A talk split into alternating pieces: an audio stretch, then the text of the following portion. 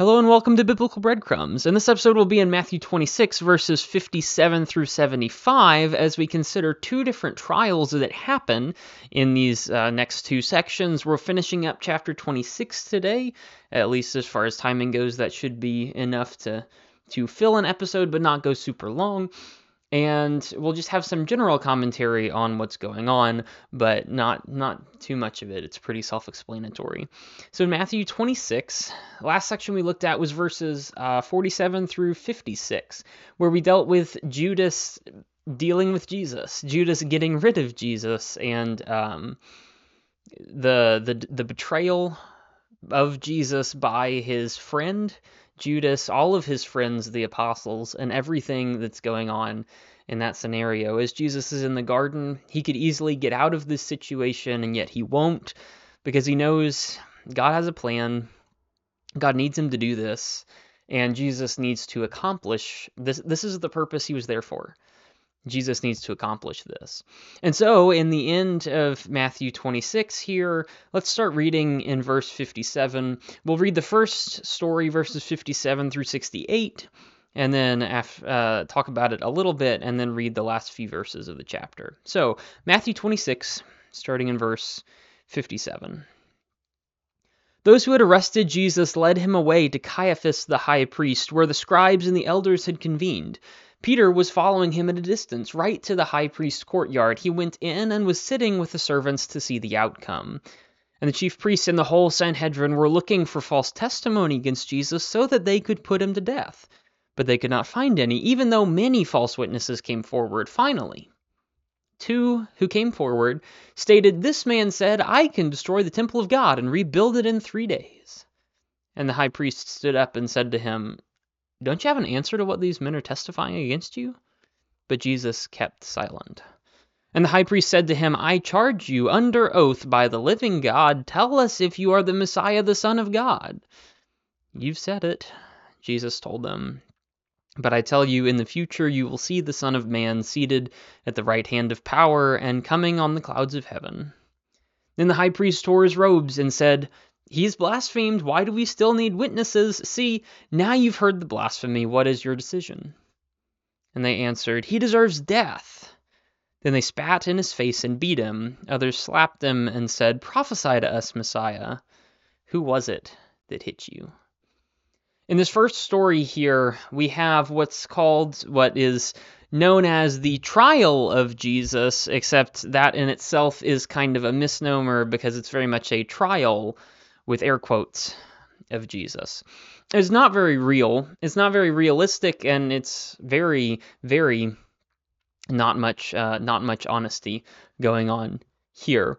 The chief priests and the scribes in verse 59, what are they doing? They're looking for false testimony so that they can put him to death. They're looking for lies about him so that they can kill him. Why is it? It's because he's so good that he's never done anything wrong that they can't find any reason to actually kill him. Right? And so they go seeking for lies in verse 59. They go seeking in verse in verse 60 they find two guys who say, "You know, he said, I can destroy the temple of God and rebuild it in 3 days." He said, "I can destroy the place that God lives and rebuild it in 3 days." Guess what that means? He the, the place where God lives. God lives in him. God is him. He is God. Jesus is God. He can die and be rebuilt in three days. He can come back. Um, and so they decide to pursue this misunderstanding. Oh, he's going to destroy the temple of God. And the high priest asked him about it, whether or not they understood it was talking about him or whether they actually uh, did think that it was talking about the temple. Either way, they ask him about it, and in verse 63, Jesus just doesn't say anything. That's that's the best defense. Of course, he's not going to answer that. Why would he answer that? What's the point? Because the only thing that Jesus is going to accomplish by answering this is condemning himself. So why would he answer? He would only answer if if he wants to be condemned and if there's no other way they can condemn him, then he'll give them something to hang him with. He'll pro- he will provide the very rope to hang himself on. And so, after a while, since it's very obvious that they don't have anything on him, since it's very obvious they can't get anything, they can't blame him for anything, then in verse 63, the high priest says, "Can could you just tell me if you're God's son or not?" And Jesus says, "Fine. Sure." You but he doesn't even admit it. Right? In verse 64, he said, "You're the one who said it." The high priest said, I want you to tell me if you are the Son of God. And Jesus said, You said that I am. And the high priest takes that statement, Oh, I said that he is. Well, I guess that's him claiming to be God, and that's the closest we're to get. And that's what's con- that's what condemns him. Not not Jesus asserting to be the son of God. I, I don't think he does that in this story. Different people read it different ways, and some people do think he does that. I don't think he does that in the story. It's not about Jesus asserting his his dominance as God's son. It's not about the high priest actually discovering evidence. It's not about anyone actually having any actionable crime that Jesus has ever done. It's about Jesus finally acquiescing to help them and manage to give them what they want. You said I'm the Son of God? Sure. Sure. If you want to go with that argument, you can. And the high priest jumps on that opportunity. And so he does. You see here, there, there's so much dishonesty in everything that the Jewish leaders are doing. The elders, the the the high priest, the elders, the scribes, everyone in the Sanhedrin, they're just they're not looking for what's right. They're looking for something to make them the ones who are right because they want to win at the end of the day. And as long as they win, everything else is fine. And if they win, then everything's going to work out. And if they win, everything is good. And so, sure, we'll lie about him. Sure, we'll misrepresent what he said. Sure, we will misunderstand him. Sure, we will take a, uh, well, take a uh, unsubstantiated halfway claim of Jesus kind of nodding his head to something that the high priest said one time, and we'll use that as definitive proof that he is a blasphemer, even though there's really no substance there. But the high priest wants to kill him, and so they do. And that's that's the trial of Jesus. At the end of it, they're the ones who are slapping him, they're mocking him, they're laughing at him and asking him all these sorts of questions. And really, it's just pathetic on their part because they've broken the law, they've transgressed, they're the ones who are doing the all the illegal actions. And Jesus is just there silently taking it because he knows this has to happen and he he wants this to happen in the sense of he wants to save people. And so he has to suffer in the meantime for it. He has to suffer all the physical consequences to get a wonderful spiritual result. So, Jesus goes through his trial, but at the same time, there's another trial going on. It's in verses 69 through 75. And it's this trial of Peter, also trial in air quotes, because it's not a technical trial. It's not like an official trial, um, but nevertheless, it is a trial Peter goes through, and um, we're let's look at it. Matthew 26, starting in verse 69. Now Peter was sitting outside in the courtyard, and a servant girl approached him and said, "You are with Jesus the Galilean too." But he denied it in front of everyone. I don't know what you're talking about. And when he'd gone out to the gateway, another woman saw him and told those who were there, this man was with Jesus the Nazarene. And again he denied it with an oath, I don't know the man. After a little while, those standing there approached and said to Peter, You really are one of them. Uh, even your accent gives you away. Then he started to curse and to swear with an oath, I don't know the man. Immediately a rooster crowed, and Peter remembered the words Jesus had spoken. Before the rooster crows, you will deny me three times. So he went outside and wept bitterly. This is is not a good look for Peter. Peter, the one who would stick with Jesus through everything. Peter, the one who, even when everyone else abandons you, Lord, I, I won't abandon you. Peter, the one who would stick up for Jesus through anything. Peter, the one who has chased Jesus to the courtyard of the of the um, Sanhedrin. He has given a lot fair, but he hasn't given enough because he didn't he didn't accompany Jesus through the trial, right? He didn't go with Jesus into the courtroom. He went to go and watch Jesus and see and hope that things would be all right.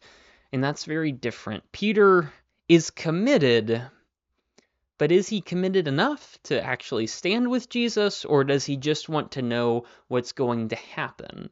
Well, a girl who in this society isn't very important, and also a servant who in this society isn't very important.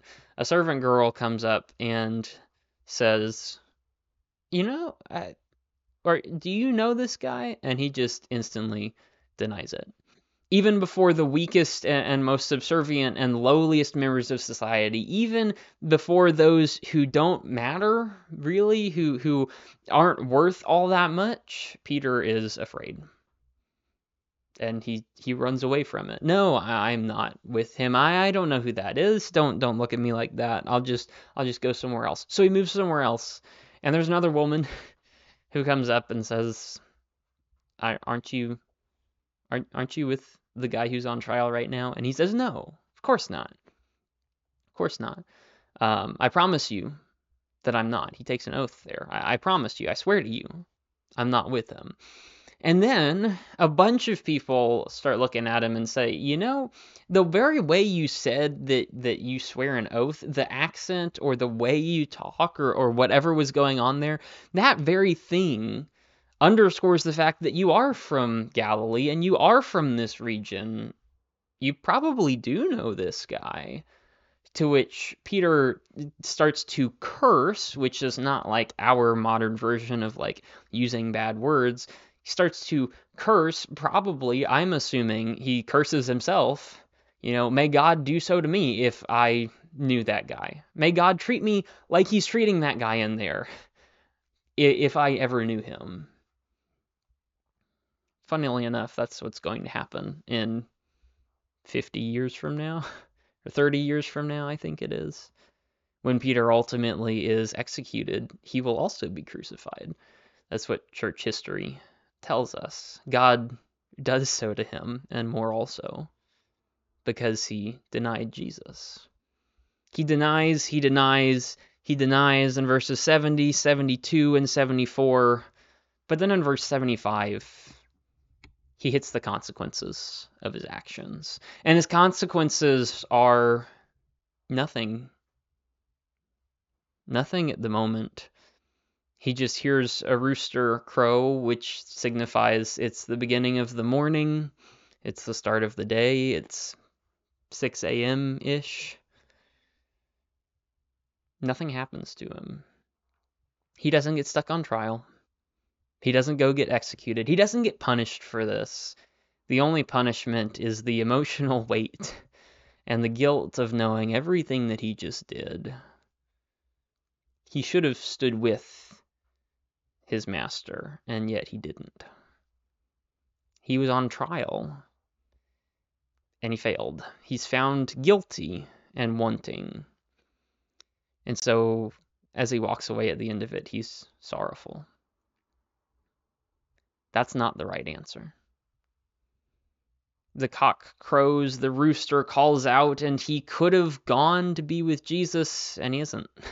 He, he's not going there to be with Jesus. He's not going to fix his mistakes and go and accompany his master. He's not going to own up to all those people that he was with Jesus. No, he hears that sound and he just leaves. Another denial of who Jesus is. Who Jesus is, how amazing he is, how impressive he is, but Peter doesn't want to face the consequences of Jesus, of being allied with him, and so Peter leaves. And that's all we know. Jesus' last friend who could have stood with him is now gone. and he has nothing left except himself and his relationship with God as he heads toward his inevitable execution now that the, the Jews have cemented their accusations against him. These two stories put side by side offer uh, several things to think about, but I think the main one and the one that I'm think that I'm thinking about as I read through this is this question are we supposed to resist evil when it happens to us? Or are we supposed to allow it to happen to us? You've got two different perspectives on this. Jesus is allowing evil to happen to him. People are lying about him, and he just says, he says nothing, and then when they finally ask him a question, he condemns himself and lets them condemn him. Then they start beating on him, and he just doesn't respond at all. He allows evil to happen to him. Are, are we supposed to just do that, to never fight back and to never question why these things are happening to us? Well, maybe that's what Jesus does. And then in Peter, we see him resisting evil. We see evil trying to grab him trying to blame him, trying to accuse him in his trial. But he resists it and he says, No, I'm not going, I'm not that person. No, I don't want to deal with it. No, I'm not like him. No, I'm not with him. And so he resists evil by himself doing evil, and that is disapproved. You may be able to look at this and see an example of how we should be willing to let evil happen to us. If someone slaps you on the on one of your cheeks, turn to him the other also right if someone commands your your shirt from you offer him your cloak these are jesus' words back even in the sermon on the mount in matthew 5 and 6 and 7 if somebody is treating you one way if they force you to go a mile go two. don't don't resist evil if someone's going to do evil go along with it but at the same time there's also something to be said for resisting evil and not letting people get away with doing horrible things to you.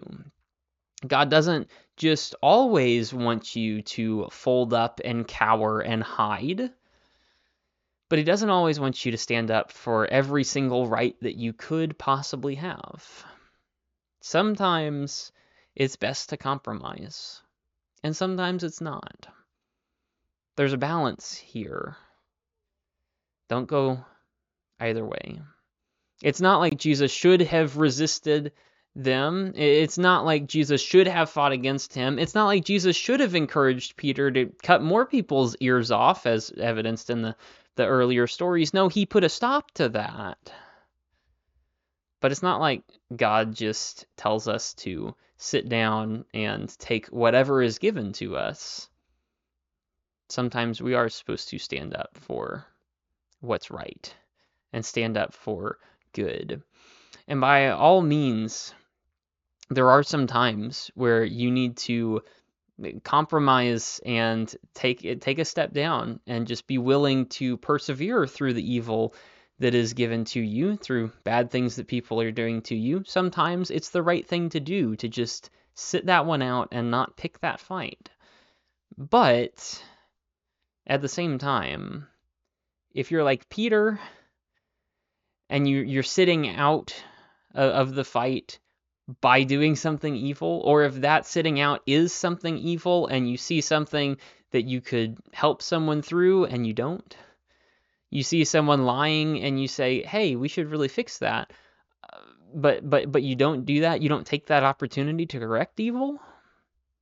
That's not good either. Don't go to either extreme on this.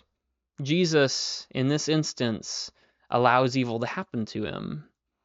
Others, at other times, Paul, for instance, in, in Acts 16, does not. Both are good in their proper circumstances. And that teaches the value of finding a balance in the scriptures. The scriptures are full of two different commands that when put together that that look contrary at first glance, but when put together they make sense. This is one of those.